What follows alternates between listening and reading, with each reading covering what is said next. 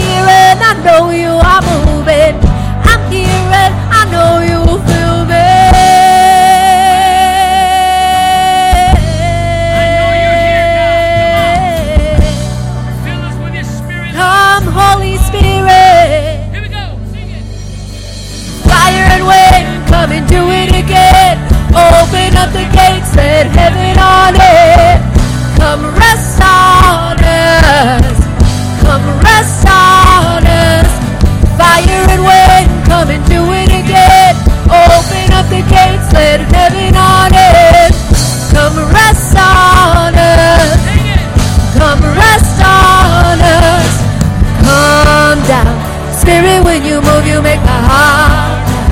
When you fill the room, I'm here and I know you are moving.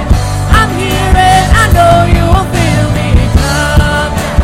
Spirit, when you move, you make my heart out. When you fill the room, I'm here and I know you are moving. I'm here and I know you feel me.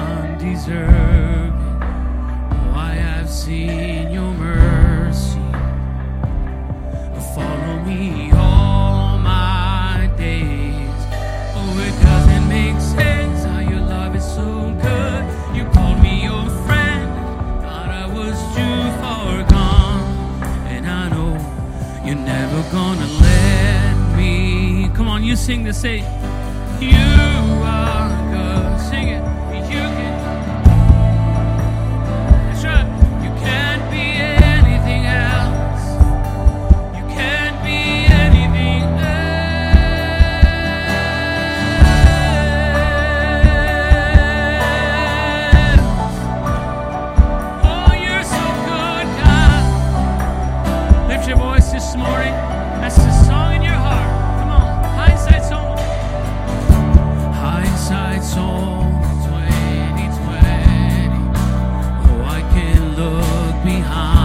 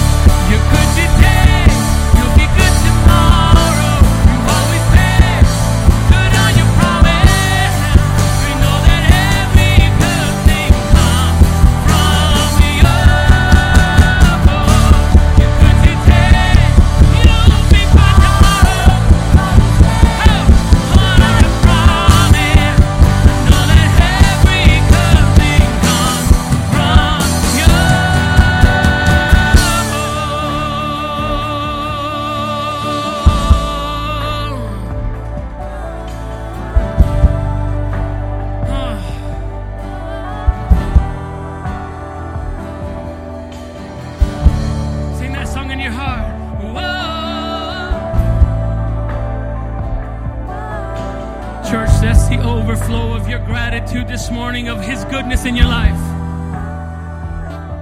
Oh, you are good, and you can only be good. Come on, sing it. Can't be anything else. You can't be, because you prove it to me, God. Say you are good, and you can only be good. You can't be anything. Can't be anything else. Come on, let that overflow come out. Whoa, come on, whoa, come on. Men of God, he is proving his faithfulness to you. Women of God, he has proven himself to you, so let that overflow. Come on, come on. Whoa. That's right.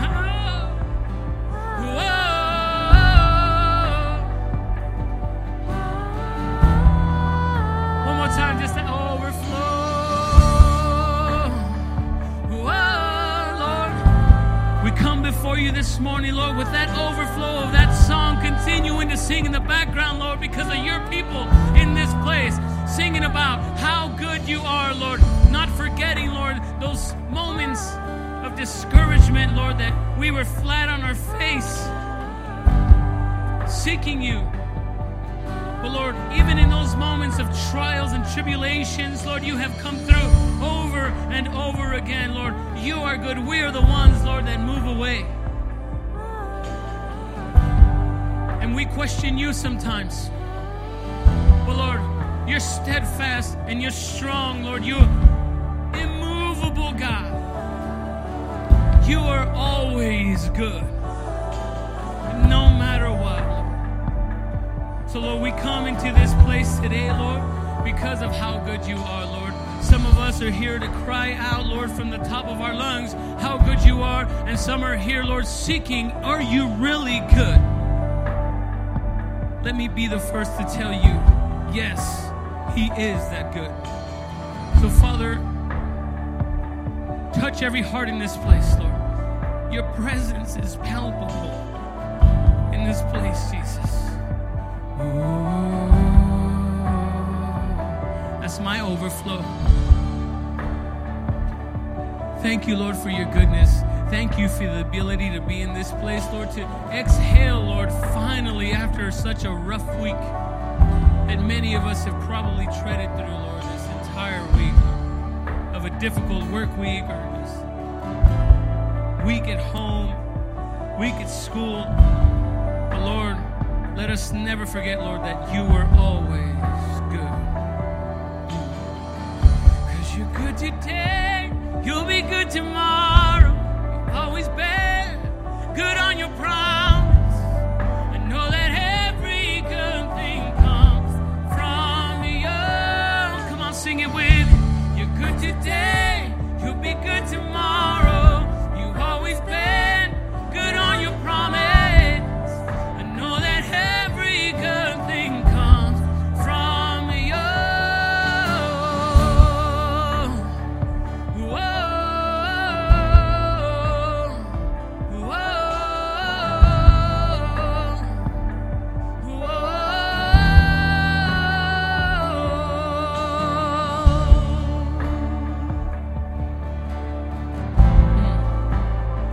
Deserves that. He deserves your thanks.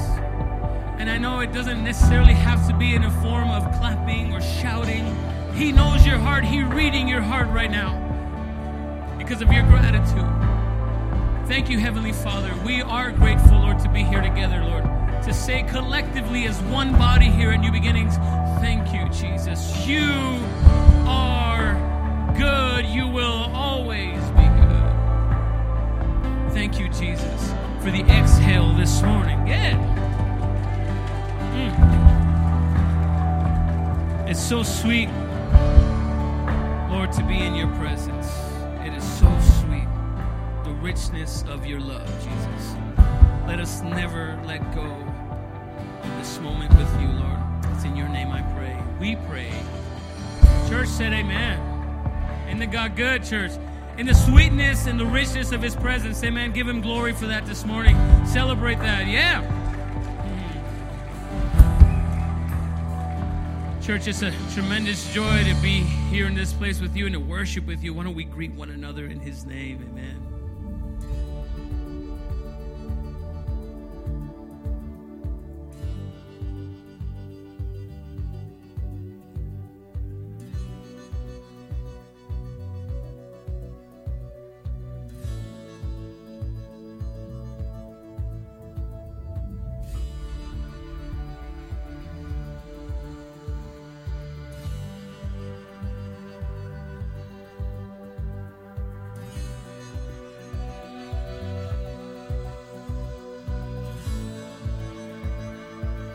Good morning, good morning.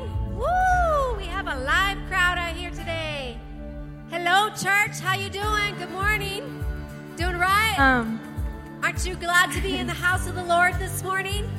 Amen. Well, welcome to God's house. Welcome, welcome, welcome. Yes. My name is Roxy de Santiago. It is my honor and privilege to be part of your worship team.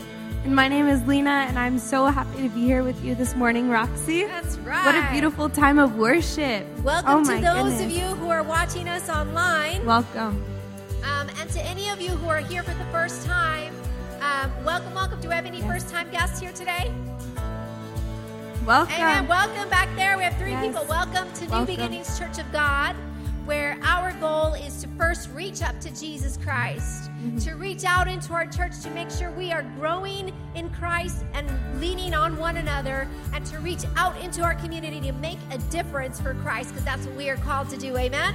Amen. That's who we are. Amen. Well, church, we've been talking to you guys um, quite often about youth camp, and the reason we're doing that, we're going to do it one more time, is that youth camp is important, and probably more than one time, if I'm being honest. I'm just going to yeah. do it again today is really yeah. what I mean. One more time today. One more time today.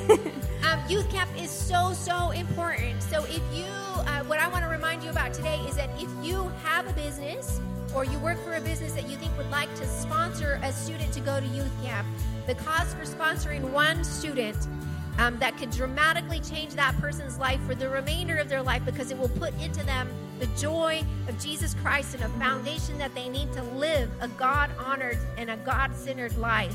The cost of that for your business is two hundred four dollars.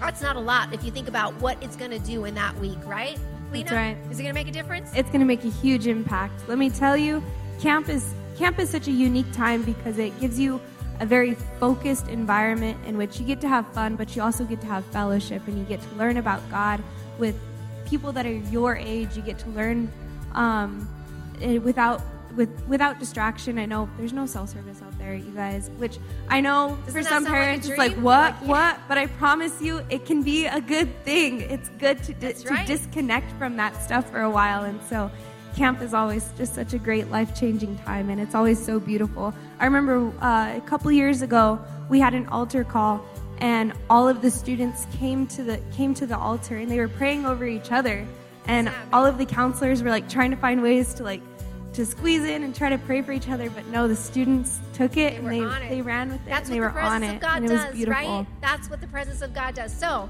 amen. Amen. Yeah. Let's give him praise. Well, if you have a business and you want to sponsor a student, it's two hundred four dollars. And even if you don't have a business and you want to sponsor a student to go to camp, it's two hundred four dollars. If you don't have two hundred four dollars and you still want to support students going um, to camp, there is the counterculture counter. That's right out there. I know. I know he he, he, he bet money that I wouldn't say it, and now I have to say it. It's the counterculture counter. If you need more information, if you want to sign up, if you want to sign uh, your children up, if you want to sign up your neighbor's kids or someone else, or just um, donate and be a, uh, and participate in any way, there's the counterculture counter out there that you can meet with. Um, there's also raffle tickets um, that just started going on sale. The raffle tickets are twenty dollars each. Um, the raffle ticket prize is a grill. Um, it doesn't come with the stuff that you need to cook on the grill, so you have to buy your own meat and hamburgers and whatnot to go on it.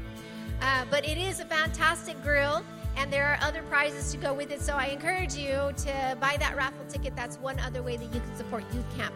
Um, we keep pushing youth camp because it makes such a difference in our students' lives, and um, it's so fundamental and so foundational in their walk with Christ.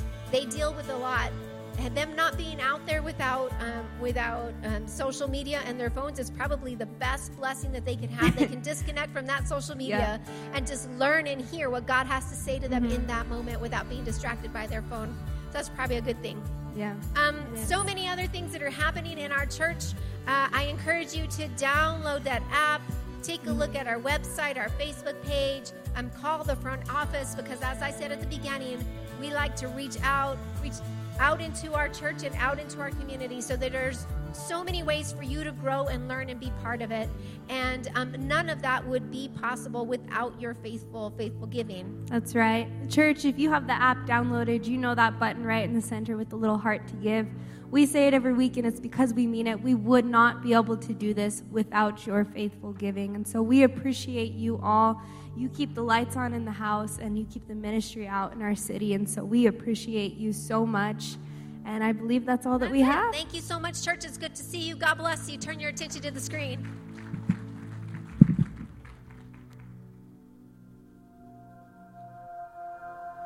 All hope is lost.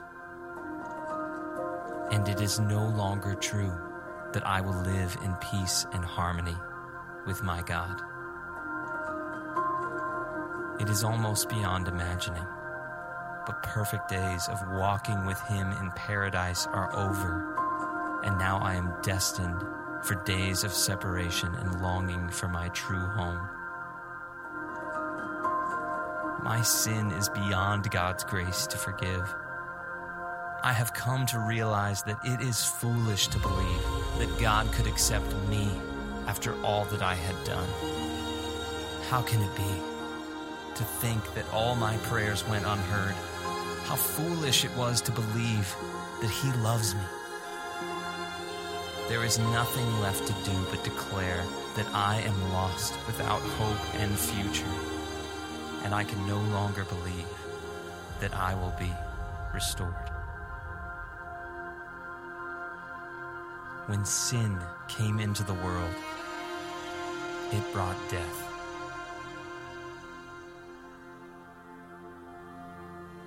But Jesus Christ, the Son of God, died in our place, and it brought life. He rose again, and everything turned upside down. I will be restored, and I can no longer believe that I am lost without hope and future. There is nothing left to do but declare that he loves me. How foolish it was to believe that all my prayers went unheard. How can it be to think that God could accept me after all that I had done? I have come to realize that it is foolish to believe that my sin is beyond God's grace to forgive. Days of separation and longing for my true home are over. And now I am destined for perfect days of walking with him in paradise. It is almost beyond imagining, but I will live in peace and harmony with my God. And it is no longer true that all hope is lost.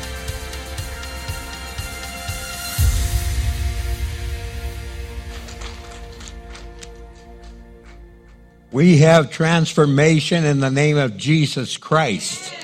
And that's why we get together every Sunday and Wednesday and all throughout the week to celebrate our new life. Amen? Amen. Hey, we have some people that are getting baptized today, and we are so thrilled about that. So if you are getting baptized, please follow Pastor Cindy right through these doors right over here, or that door. And uh, and you're going to be going to your class. Take your gear with you that you're going to be. We're so thrilled for you guys. We're so excited. We can't wait to cheer you all on. This is a great day, guys. I'm telling you, you're going to be walking on air when you leave here today. It's absolutely amazing. Guys, uh, some some uh, forty-four years ago, Uh, I gave my life to Jesus Christ, and right after I came to Christ, uh, there was an old man in our church that used to go into jail every Sunday, and um, he gave a testimony, and I, I went up to him, and I go, Hermano Maldonado, yo quisiera ir a la cárcel contigo. That's what I said, but what I, I'll translate now. I said, Brother Maldonado, I'd love to go to the jail with you, if you'd allow me. And he goes, I've been praying for thirteen years for someone to come to jail with me. And uh, and we ended up going to the jail, and I ended up taking over the ministry, and it was really awesome. We were we were baptizing so many people that the jail bought us a little portable baptistry. And uh, it was just an amazing time. And ever since then, I've had a real passion for jail and prison ministry, because when I was sitting there listening to the testimonies of those guys that were locked up, I had done a bunch of the stuff they had done that got them into prison. And I realized, wow, I should be locked up. Thank God I'm not. Wow. Because at the time that you're doing it, you don't think it's like bad, bad. That's not enough to get you locked up, but it was. Anyway, uh, when I moved here, I met this guy named Marcel Fallon, who is with Prison Fellowship. And that was an organization that has been started by Chuck Colson, who was on staff with Richard Nixon. And uh, it's a prison ministry worldwide. And we are blessed because our congregation has been tapped into them for thirty-five or forty years now. We've been journeying together with Angel Tree and other events, but they just started a new ministry that's going to be ministering in the state of New Mexico. And I was sharing in first service that we have a television program that's seen on Channel twenty-three and on, or Channel thirty-two rather, Channel thirty-two and Channel eleven. And this lady in our church, her son's locked up, and we have, our television show is in every prison in the state of New Mexico. I was able to work that deal out with the prisons of New Mexico, and they now air our program, and not just ours, but Christian programming in every prison. Well, there's a lady in our church that was talking to her son Wednesday night after church. He called her. And he goes, what are you doing? He told him, he goes, oh, I'm watching this dude that I found on television. I really like the way he is. He's a, a this pastor. And she goes, God, that's so weird. It sounds just like my pastor. And she goes, what channel are you watching? He goes, Channel eleven. So she turned it on. She goes, that's my pastor. And so they were on the phone. So now on Wednesday nights after church, she leaves here. She goes home and he calls her. And uh, he's going to be coming out soon, so he'll be able to join us. Because people that are locked up are going to come back into our community. Do you understand that?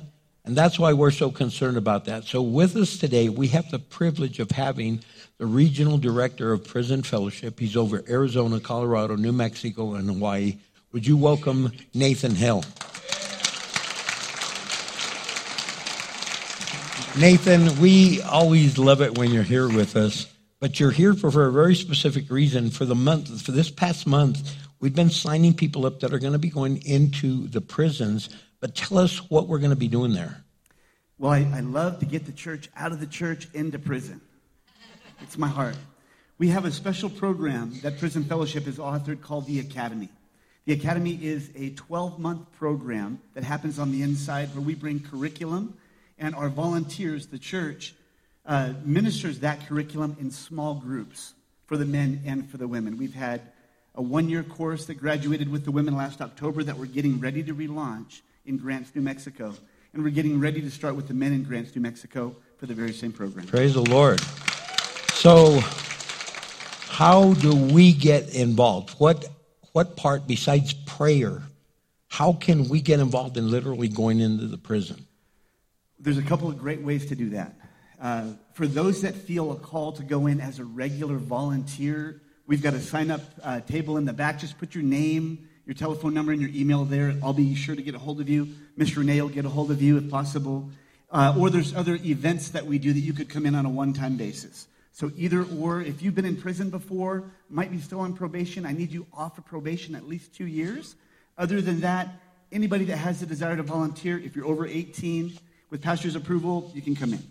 Amen. So, guys, I hope you're going to sign up. They're going to have a training right after this service, correct? That's right. In room one oh two, we'll have a have a training. Yeah. All righty. Well, Nathan, blessings to you. And, Lord, bless this amazing opportunity that we as New Beginnings Church have to go in and help in training and equipping and transforming lives of those incarcerated. I pray in Christ's name. Amen. Thank you for being here, my brother. I know you got to go. He's He already sat through one service. I know I think you had to go get some stuff ready. If you do, you're more than welcome to be dismissed. Guys, and I think we already dismissed our youth, but if not, right across the hall, our youth are meeting right over there in their uh, session. Guys, I, I've been doing this series called Life's Healing Choices. We've been going through the Beatitudes. We've been going through chapter five of, of Matthew. And we've got to understand that life has a lot of pain in it. Life can be painful. And though Jesus Christ saves us, that doesn't mean we don't have pain. He helps us and gives us the tools to cope with that pain, to overcome that pain, to heal through that pain. And regardless of the reason or cause of your pain, God is going to use that for your benefit and for his purpose and to help other people. God never wastes a hurt. He always ministers through that hurt and through that pain. In Matthew chapter five, verse nine, we were looking at the Beatitudes, and in verse nine, it says, God blesses those who work for peace. In other words, he blesses the peacemakers, for they will be called the children of God. Lord, help us to really grab hold of this. Help us to learn how to live it and how to show it. I pray in Christ's name, amen.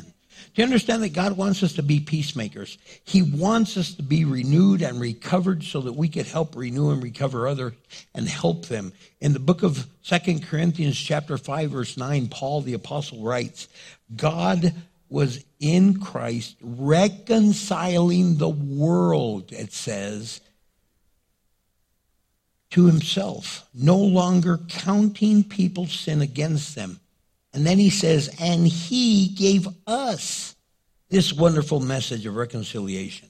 So he wants us to be reconciling people back to God. He wants us to reconcile people back to each other.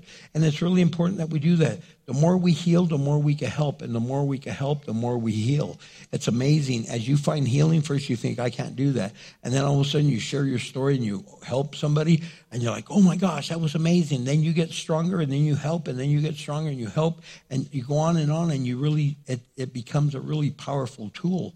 And that's why we're looking at this, the last choice of this series is called the sharing choice.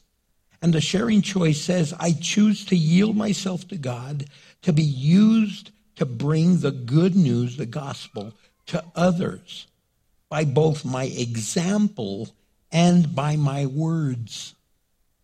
Saint Francis of Assisi said, share the gospel with everyone and use words if you must. Isn't that awesome? In other words, our lives should be living it and showing it and not be a bunch of hypocrites walking sideways. You know what I mean? Because there's a lot of people that do that. God uses broken people. God uses us in our weaknesses, not in our strengths. If someone gets up and brags about themselves and, oh, yeah, you know, I did this and I did that, you just kind of tune them out. But when someone gets in front of you and says, I was a wino, dino, and a dingbat, I was all messed up. I had to go, I went through bankruptcy. I went through a divorce. They murdered a family member. I was raped. I was abused. I, I was a drug addict. I was an alcoholic. And God rose me up and raised me up and took me out of the ashes. And I'm, I, man, you go, yeah, baby, I can listen to that. Because if God could do that for her, if God could do that for him, he could do it for me. See, there's hope. We offer hope in Second Corinthians chapter one, verse two and through four. Paul writes and he says, may God our Father and the Lord Jesus Christ give you grace and peace. And then he goes on to say, all praise to God, the Father of our Lord Jesus Christ. God is our merciful Father and the source of all comfort. He says he's the source of all comfort. And he comforts us in all of our troubles so that we can comfort others when we, uh, when they are troubled. We will be able to give them the same comfort God has given us. Thank you, Lord. So see, what he's saying right there is that our greatest ministry will flow out of our pain. And it's really weird because God always seems to put people right in front of you that are all messed up like you were. And you're like, do I really want to talk about, I don't know if I want to talk about that part of my life. And he goes, you don't have to. But there they are. I think you ought to open up your mouth. You see, you can understand someone's pain because you've been through it. You don't know exactly what they're going through because everyone is different, but you understand the pain they're experiencing. And you're able to speak to it. You're able to talk about it. You're able to share it. And that's why it's so important. So so then I guess the question we might ask is, well, what can we share to help others? Well, I'm glad you asked. And for those of you at home, thank you for joining us. And, and, and I pray you take some notes with us. But the very first thing we can share is we can share how pain got our attention. Pain has a way of getting our attention. Amen? There's something about it like, oh, my gosh. It's like pain gets our attention. In the book of Proverbs, chapter twenty, verse three, it says, physical punishment cleanses every evil. And isn't that the truth? When you're going through something and you're going through some hardcore stuff, I don't know about you, I usually go, oh, God, forgive me if I'm messing up. If I'm doing something wrong, forgive me. Take this pain away from me. Take this, I don't know what's going on, but cleanse me from any evil I might have within me. Such discipline purifies the heart. See, pain has a way of dealing with us. We can change, and we change when we feel the heat, not when we're comfortable. If you're comfortable, you're like, ah, I'm, I'm cool, I'm cool, I don't really need that. But man, when you're falling apart and you feel the heat, you're like, I need help. I'm falling apart. Sometimes we have to hit rock bottom to admit that we need help. I don't know why we're like that. Sometimes we, we literally get knocked down on our back before we look up. I don't know why we're like that. But you know what? God will use our pain to inspect us, to direct us, to correct us, to perfect us, to get our attention, to really do a work in us. You see, when we're, when we're going through pleasure, God whispers. But I'm telling you, when you're going through pain, God shouts. And you hear his voice loud and clear. But we delay things until they're completely unraveling. I don't know why we're like that. Because I got it, I got it. Never forget at the old church across the street when we were there. One Sunday morning, we used to do three services back then. And and and, and I had a thread right about here. And it was just a little thread. And I don't know if you've ever seen those threads. Sometimes you pull them and it's just a little piece and it tear, it pulls out. And you're like, oh, that's weird. Well, I'm about to pull it, and there was a person next to me, and they go, don't pull that, Pastor, don't pull it. Wait up, I have scissors in my purse. And I go, I got it. I'm in control. That's not a problem. Sounds like us, huh? You got a problem? No, I got it, I got it. I, I, I can help you. I got it, I got it. And I pulled it, but it didn't just, it went like, you think I would have stopped pulling. I just kept pulling. And it opened up from here all the way down here. And I'm like, oh, I got to get up and preach. Oh, my gosh. So we had stood up for the prayer, and I'm standing up, and I look down, and I go, can you see my leg? They go, no. And I had just got that suit out of the cleaner, so it was nice and pressed, and so I was like, oh, my gosh. So I preached all three services with my leg there. Now, nobody said they could see it. I, if they did, they didn't tell me. All I know is I knew I got it. I got it. I got it. And I said, that'll preach. We're like that. We have a thread sticking out. We have an issue sticking out. We have a problem sticking out. Hey, can I help you with that? Let me cut it off. Let me get you the right help, the proper help, the proper assistance. I got it. I got it. I got it. I got it. And we're unraveling and we're falling apart. And then we go, thanks a lot, God. Thanks a lot. In Second Corinthians chapter seven, verse nine, Paul says, now I'm glad I sent it. Not because it hurt you, but because the pain caused you to repent and change your ways. It was the kind of sorrow God wants us, his people to have. So you were not harmed. Uh, so, so you were not harmed by us in any way. Because sometimes when people push you a little bit, they go, let me get you help. Uh, let me get, uh. That's why, you know what? If someone's not ready, they're not going to get it. You could drag them here. You could bring them here. You're going into that program. And, and they don't make it. But when you volunteer and finally surrender and say, I'm not going to pull the thread of my life. Lord, get your scissors out. Cut away. Take away what you need to. So to help others, in what we share. We have to be like Paul and be honest about it. Be honest about, first of all, your feelings. Be honest about your feelings. In First Corinthians chapter six, verse eleven, he says, "Oh, dear Christian friends, we have spoken honestly with you, and our hearts are open to you." He's saying, I'm telling you how I feel. I'm being honest. Also about our faults. Some people act like we never have a problem. We never have a problem. We never have it. I, I, it's not my fault. I might have an anger. I might have blown up, but you made me do it. No, you took, take responsibility for you, what you did. They might have pushed your buttons, but you chose to react. Learn to calm down. Learn to calm down. We never want to take the, uh, the blame of anything. Second Corinthians six five says, "For we are each responsible for our own conduct." Did you hear that? Yeah. Someone, someone was about to relapse the other day, and they said, uh, it's all my spouse's fault. I've been clean for this long. Somebody texted me the other day, and they said, "Oh, my gosh, my wife says I keep pushing her buttons. It's just I'm trying to find mute." That's messed up, huh? Men, shut up right now. Don't say, ha, ha, ha, don't. Just hold it in and say, "God, that was a good one." And all the women are saying, "Oh, yeah? Well, what about you, hon?" Right now, some of you got the mute button and you already muted me. Even though I'm still talking, you shut me out. We also need to be honest about our failures. I'm pretty honest about my life. You guys know all my blunders. I talk about mine and even my family's because I want to try to be real. My family's given me permission to do that, and I share the things that they've given me permission to do because you know what?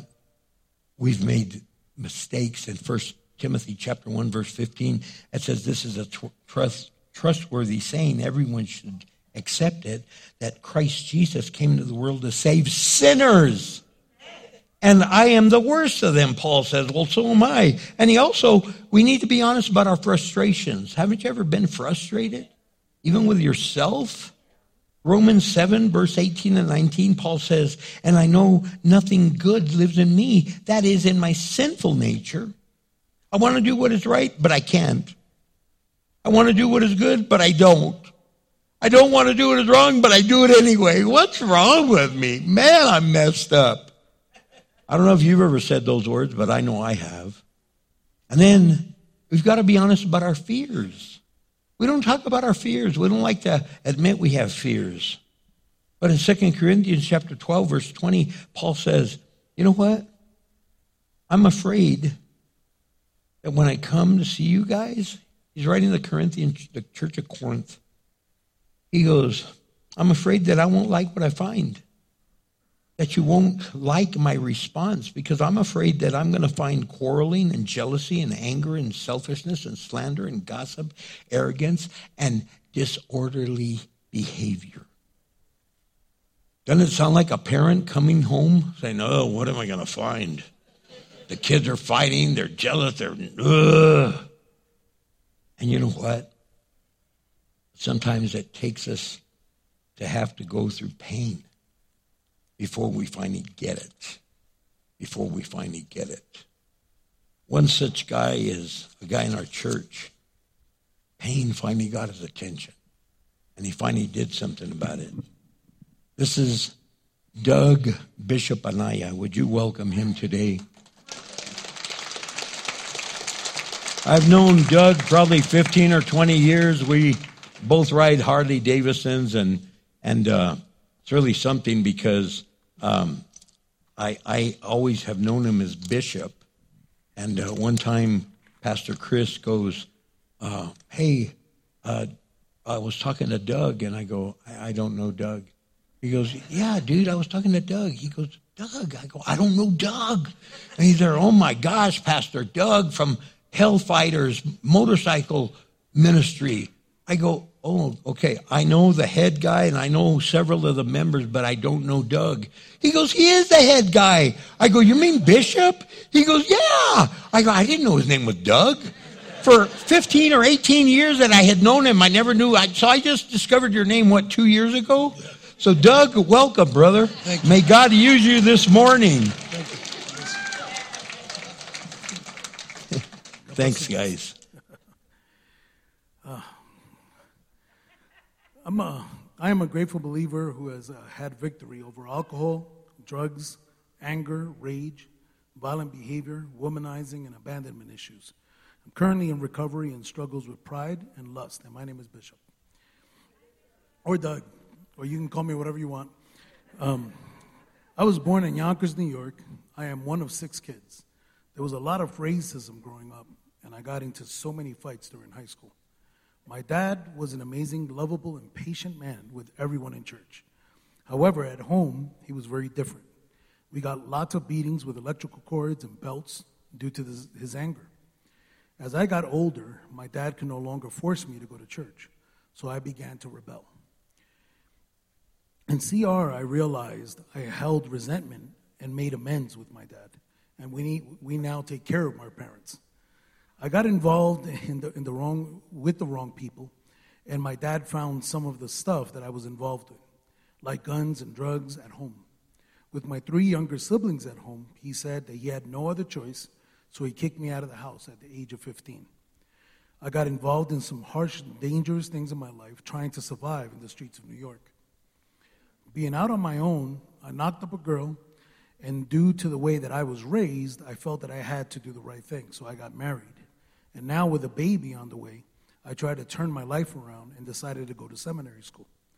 I completed seminary, and God began to use me. I became a youth pastor and moved my family from New York to New Mexico to provide a better life for them. I continued to follow God and serve Him. However, I still struggled with many secret sins. I became involved in motorcycle ministry, like Pastor just said, and I was the president of a motorcycle ministry. We began to feed more than five hundred homeless every Saturday night. I was snatching souls. I became so prideful and allowed ministry to take priority.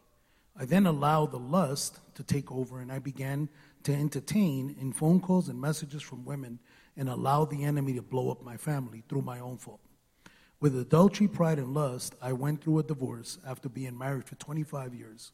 And losing my three kids. All of those who I thought were my brothers all turned their backs on me. I walked into Celebrate Recovery during my divorce at the lowest and loneliest time of my life and began a life of recovery. I was amazed with C R. It felt like how the church really should be, accepting the sinner and the person who had messed up, all of us who are misfits. God decided He would give me a chance at life like He did with King David after he sinned. There was a lady that I had met during ministry and, be, and became good friends with her, and I began spending time with her. She had gone through her own divorce. This time around, I had to do things right and keep God in the center. After dating, I proposed to her. Now, me and my fiancé went to C R, and we both worked on ourselves and our recovery. However, there were consequences to my sin and my past. But God allowed me a second chance at joy, peace, and love. C R allowed me to look inside and to work the steps which helped me, which helped me um, have a daily and personal relationship with God. During this time, God opened a door for ministry once again. I still did not feel that I was worthy for ministry, but God made it crystal clear that I had been forgiven and that He was putting me back to work again. He opened an opportunity, and I was asked to become a chaplain for a one percent motorcycle club and began to evangelize and travel with them across the country. Once again, I began to win souls one at a time. My fiancé and I had our wedding date set and planned, and then we got the Rona. So we both ended up in the hospital. One month before our wedding, I almost didn't make it. We actually ended up getting married in the hospital. And her honeymoon was her nursing me back into life for the next six months. Um, God gave me a second chance and was able to restore me and my joy and happiness. God is doing something amazing in my life now and has allowed me to have a relationship with my middle son. I pray that God will one day restore my relationship with my other two kids, which I miss very much. God has blessed me with two amazing bonus daughters now and a new granddaughter who is like my best friend. God has restored so much in my life, and I know he's not done yet. The Bible says that he will go in, that we will go into the enemy's camp and take back everything that he has stolen from us. So listen to this. This is a Bible verse in First Corinthians one twenty-seven. And it says, God purposely chose what the world considers nonsense in order to shame the wise. And he chose what the world considers weak in order to shame the powerful.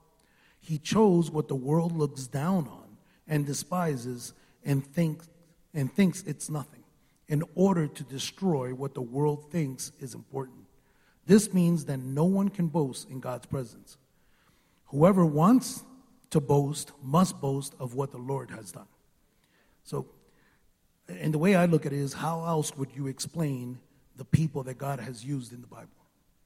I'm going to leave with one more uh, just quick verse that I love, that has changed my life during the darkest time, and it's in First Peter five ten.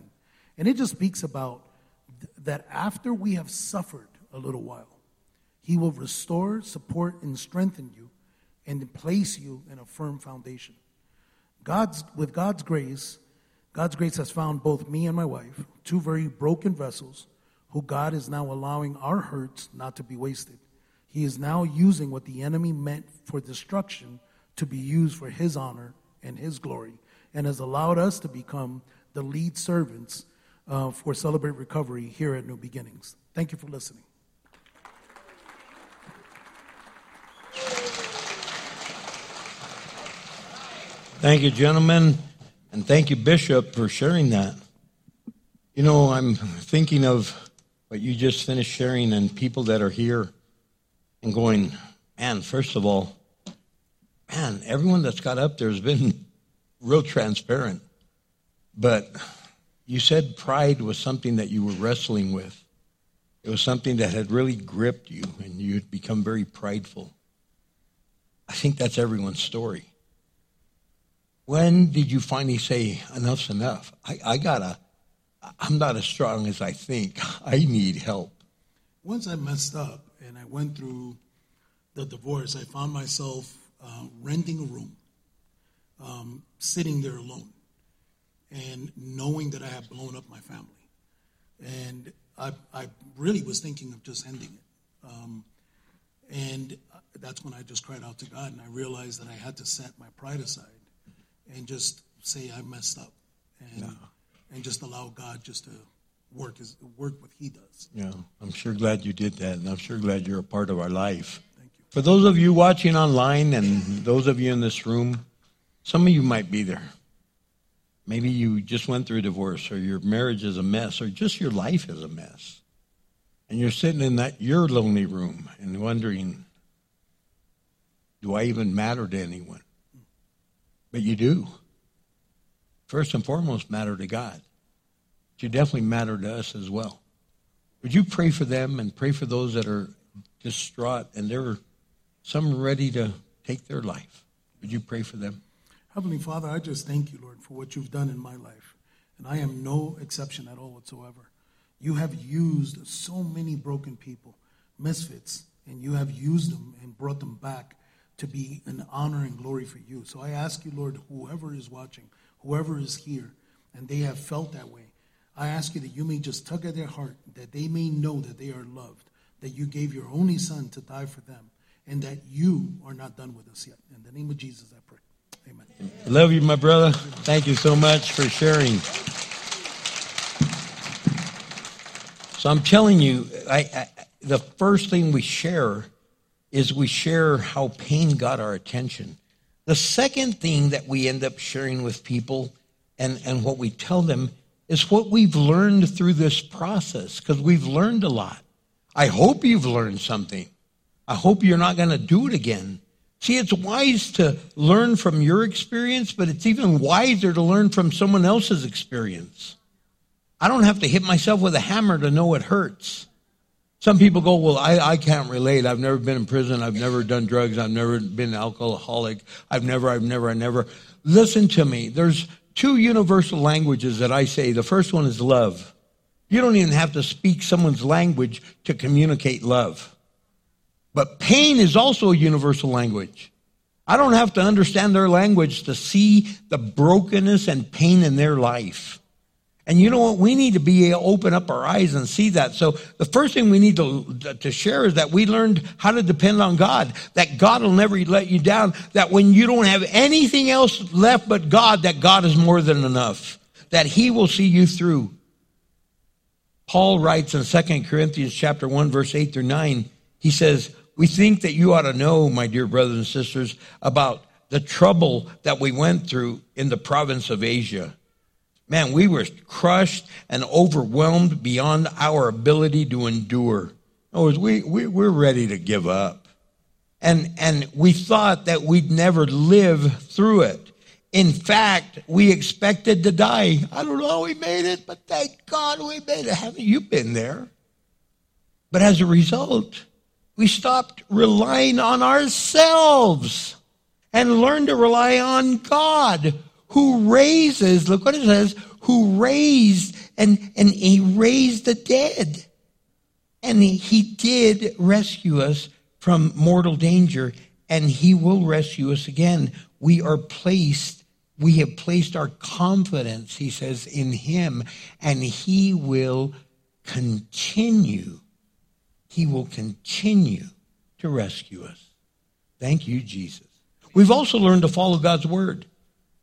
You know, it's really interesting. People, when they're finally going through just a headache and they've tried everything and they finally go, they finally get the word of God, and they you go to the word of God as the last resort. The word of God ought to be our first resort.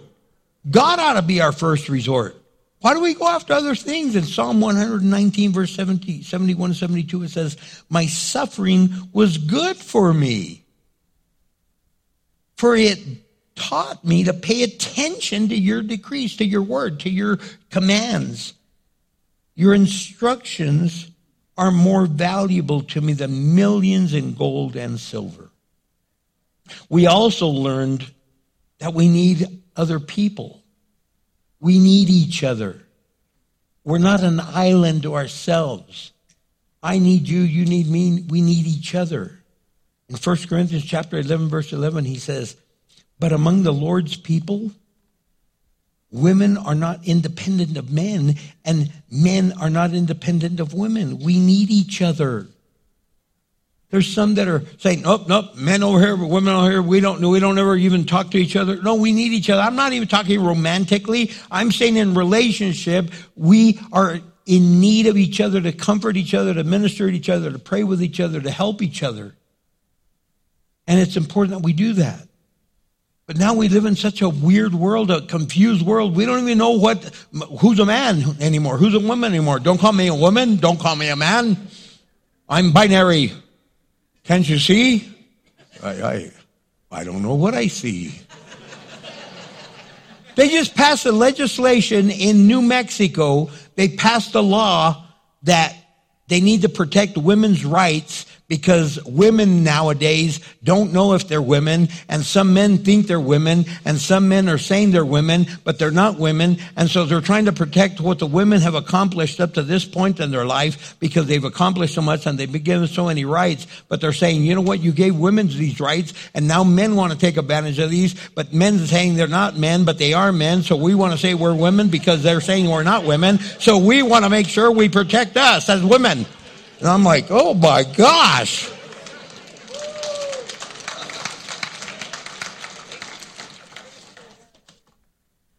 God created us, male and female.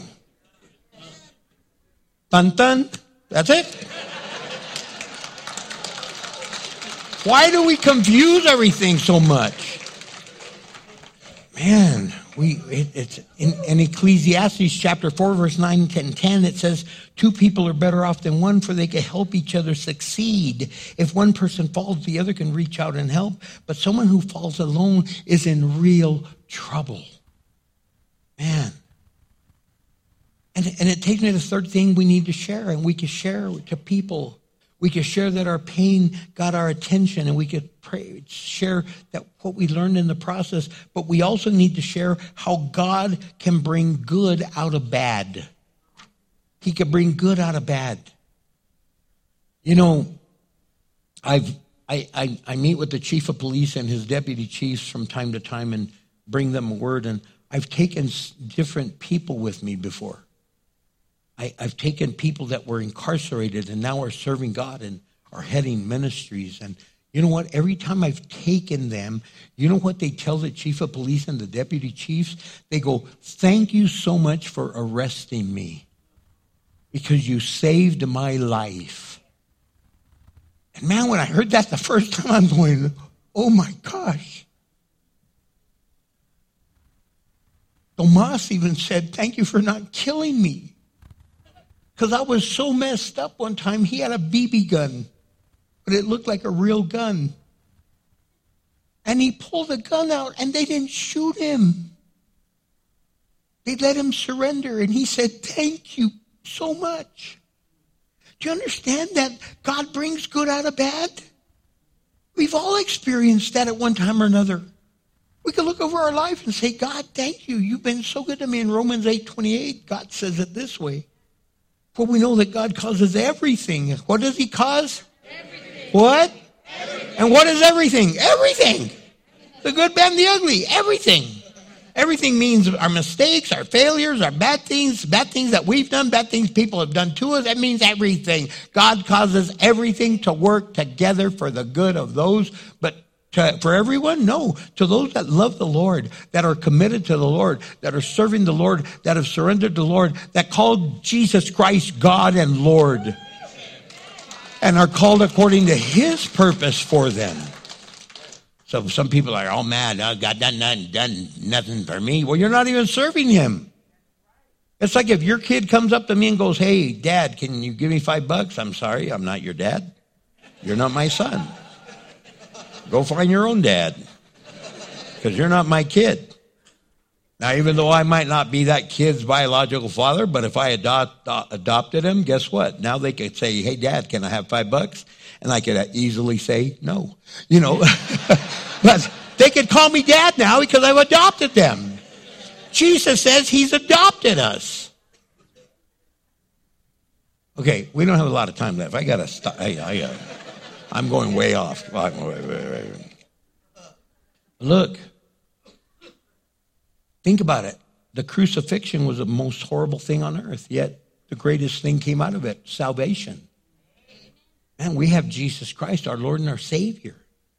And you know what's really interesting? If you look at the genealogy, sometimes people say, why is that even in there? This guy begat that guy, that guy begat that guy, this guy. The genealogy of Jesus, and you see all these people. You see you from Joseph's side, from Mary's side. and But in there... It's really interesting. There's four women in the genealogy of Jesus, Tamar or Tamar. And she was the daughter of King David, who was raped by her half-brother. And then David didn't do anything about it. So he had a mess on his hands. It was a mess. But you have a young lady that was raped. You have Rahab. She was a prostitute. You have Ruth. She wasn't even a Jew. How'd she work her way in there? Then you have Bathsheba, she was an adulteress. So it's showing us that people like you and me are in the genealogy. Messed up people. Would you agree that at one time in your life you've been messed up? Yeah, some of you say, I've never been messed up. That's where you messed up. You just admitted that you've never been messed up. And you ask your neighbor, do you think I messed up? Don't answer them. Don't answer. Just say, but hear me. We have to understand, we mess people up sometimes. Jacob or Israel had twelve sons. That's where you get the twelve tribes of Israel. His name was Jacob, and God changed it to Israel. But Jacob was spoiled by his mother. He was the twin brother of Esau, but the mother liked him more. So next thing you have is the favorite. And she was real bold and loud about it. This is my favorite. So now Jacob has a favorite. He's got twelve sons, but Joseph is his favorite. And he wasn't afraid to show it. Hey, my favorite son, I got you a brand new coat of many colors of prestige. And anyway, the brothers ended up hating him. They beat him up, threw him in a well, finally sold him to slavery. Then he was falsely accused of, of, of rape, which he never did. He was thrown in jail.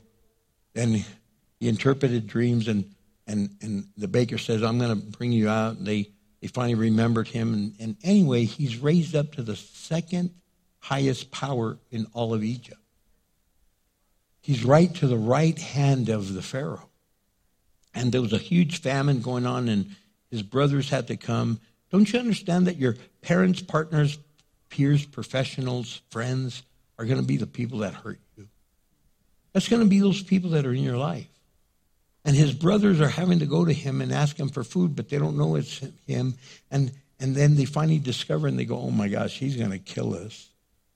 And he says this in Genesis chapter fifty, verse twenty. And these are the words of Joseph. He goes, you intended to harm me, but God.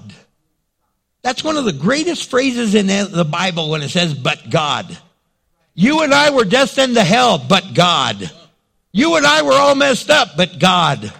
Our lives were falling apart, but God. We didn't know which way to go, but God. God does great things, but God intended it for good. Man, I'm telling you, church, he turns the bad into good. Glory to God. Glory to God. That's why we're going to be going into the prisons. They're not throwaway people. They're going to be your next door neighbor. And then what are you going to do? Oh, my gosh, a felon moved in next door. You probably have a felon next door and don't even know it. But help transform their lives so they come be a positive influence in your community. Okay. And now back to my notes. But hear me. The fourth thing we need to do, if we're going to share things, is not just how pain got our attention and not just what we learned through our experience and that God could turn bad into good, but we need to share how Jesus gives hope to change us. He gives us hope. Aren't you glad you and I have hope? Yes. Aren't you glad we have the hope of glory? Aren't you glad we have Jesus Christ? Let me tell you something. Every one of us is going to come across broken people, whether it's at home, at work, at school, the marketplace, wherever it might be. Because people have hidden pains. They have hidden hurts, habits, and hang-ups. And I'm telling you, God can set you free. So you need to share your experience. You might say, hey, I really don't know how to minister. I don't know how to preach. I don't know how to. You know how to talk. I see you all the time. So just tell them your story. I once was lost, but now I'm fine. I once was blind. Now I see. I once was all messed up. Now I'm not. I didn't know where I was going in life, and now I have direction and purpose, and God has been good to me. So you know what? If you've never given your life to Jesus Christ, that's what it's all about. It starts there. It's not the finish. It's the beginning. So if you've never given your life to Jesus and you want to do that, raise your hand and say, you know what, Pastor? I'm so glad. Amen. Amen. Amen. Anyone else? Anyone else? Who else wants to give their life to Jesus? I don't want to leave anyone out because you know what? This is the greatest moment of your life. You're, you're being born again. You're coming to life to a whole new chance of living. So those that raised your hand, stand up real quick because we're going to pray with you. We're going to pray with you and for you. So anyone else? Anyone else? Praise the Lord. Anyone else? Yeah, yes, yes, yes. Praise God. So let's say this prayer. Would all of you, you guys are standing, but every one of you say this prayer. Say, Heavenly Father, today I realize that I need a Savior. Forgive me of my sins. I want a new beginning, a new start. The old has passed away. Everything's made new as I accept Christ. In Jesus' name, amen. If you prayed, come up here real quick. Like, I just, I want to give you a high five. Please make your way up. Those of you that stood up, come here real quick. I just want to celebrate with you. Man, this is an exciting day. Exciting day. Look, right over here, this is Pastor Eddie, the guy with the white beard. He's, yeah, he's got some stuff that he's going to give you, a Bible and some things. Oh, my gosh, Mika, this is an exciting day. Praise God. What an exciting day. Look, go right through there. How how exciting, sis. Go right through there. Pastor Eddie's got some stuff for you. Is there anyone else? I don't want to leave anyone out. Now look, we, we, we can't leave here without prayer. God has just done a work. He's challenged us. Let me ask you something. Who are you going to tell? Who are you going to go and tell? You've been thinking about people saying, man, I need to get this message to someone. Get it to them.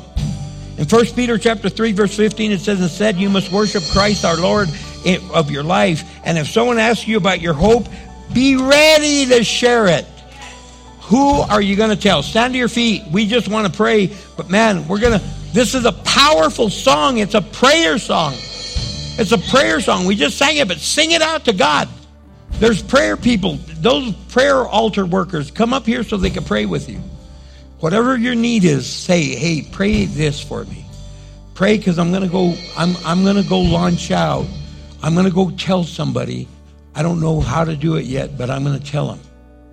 I, I'm going to go and I'm, I'm going to step out by faith. I'm, I'm nervous. Some of you need prayer. Some of you are having surgery. Some of you just lost a loved one, and, and one of you, your your sister just took her own life and took her husband's life. And there's, we need prayer. Just sing out to God. Say thank you. Yes, you do, Lord.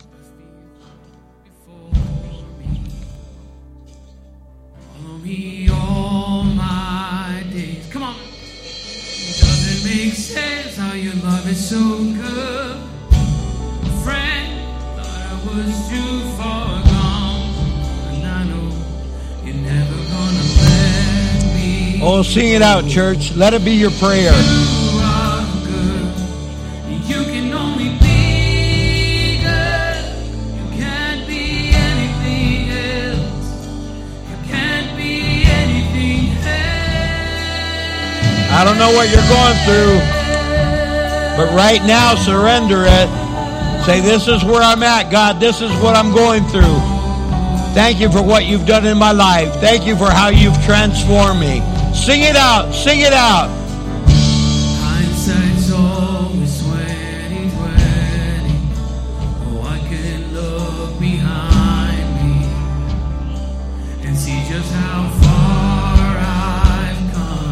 Thank you, Lord. You saved me from the brink of falling, mercy shutting doors behind me. Yes, now I see all the good you've done. Say it. Oh, it doesn't make sense how the future's unsure. I look at my past and I see you there all along, and I know you're never gonna let me. Lift your voice and say, you are good, and you can only be good. You can't be anything else. You can't be anything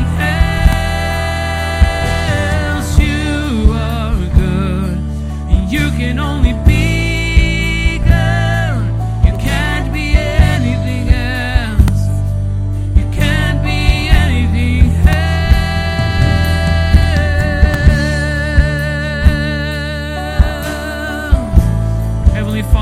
Thank you, Lord, for the transformation power, Lord, that has come into this place today, Lord. That we grab a hold of it, Lord, and that we grab that, Lord, and tell someone, Lord, those people that you have placed in our hearts, Lord, that we would tell, Lord, of your goodness, that we would tell, Lord, of your faithfulness, Lord, how you grabbed a hold of us, Lord, and we did the same, Lord, and never let go. Thank you, Lord, for this time, Lord. Here with you, Lord, here with those around us, Lord, to my left and to my right, that we would hold each other accountable, Lord, and give you all of the glory, Heavenly Father. In Jesus' name, amen. Hey, church, look, today is Baptism Sunday, and we're just a few minutes from getting started. And if the Lord has stirred you and has stirred your heart today, let's talk about how we can take, help you take that next step in baptism and go public with your faith. Amen? So church, if, your Lord, if the Lord is working in your life that way, I invite you to stick around for Baptism Sunday. Church, we love you. Uh, we encourage you. to do that, and also stop by the Counterculture Counter and ask us about summer camp and how you can sow into this, into the life of our young people. Church, we love you. You're dismissed in His name. We hope to see you here on Wednesday. Thank you, Jesus.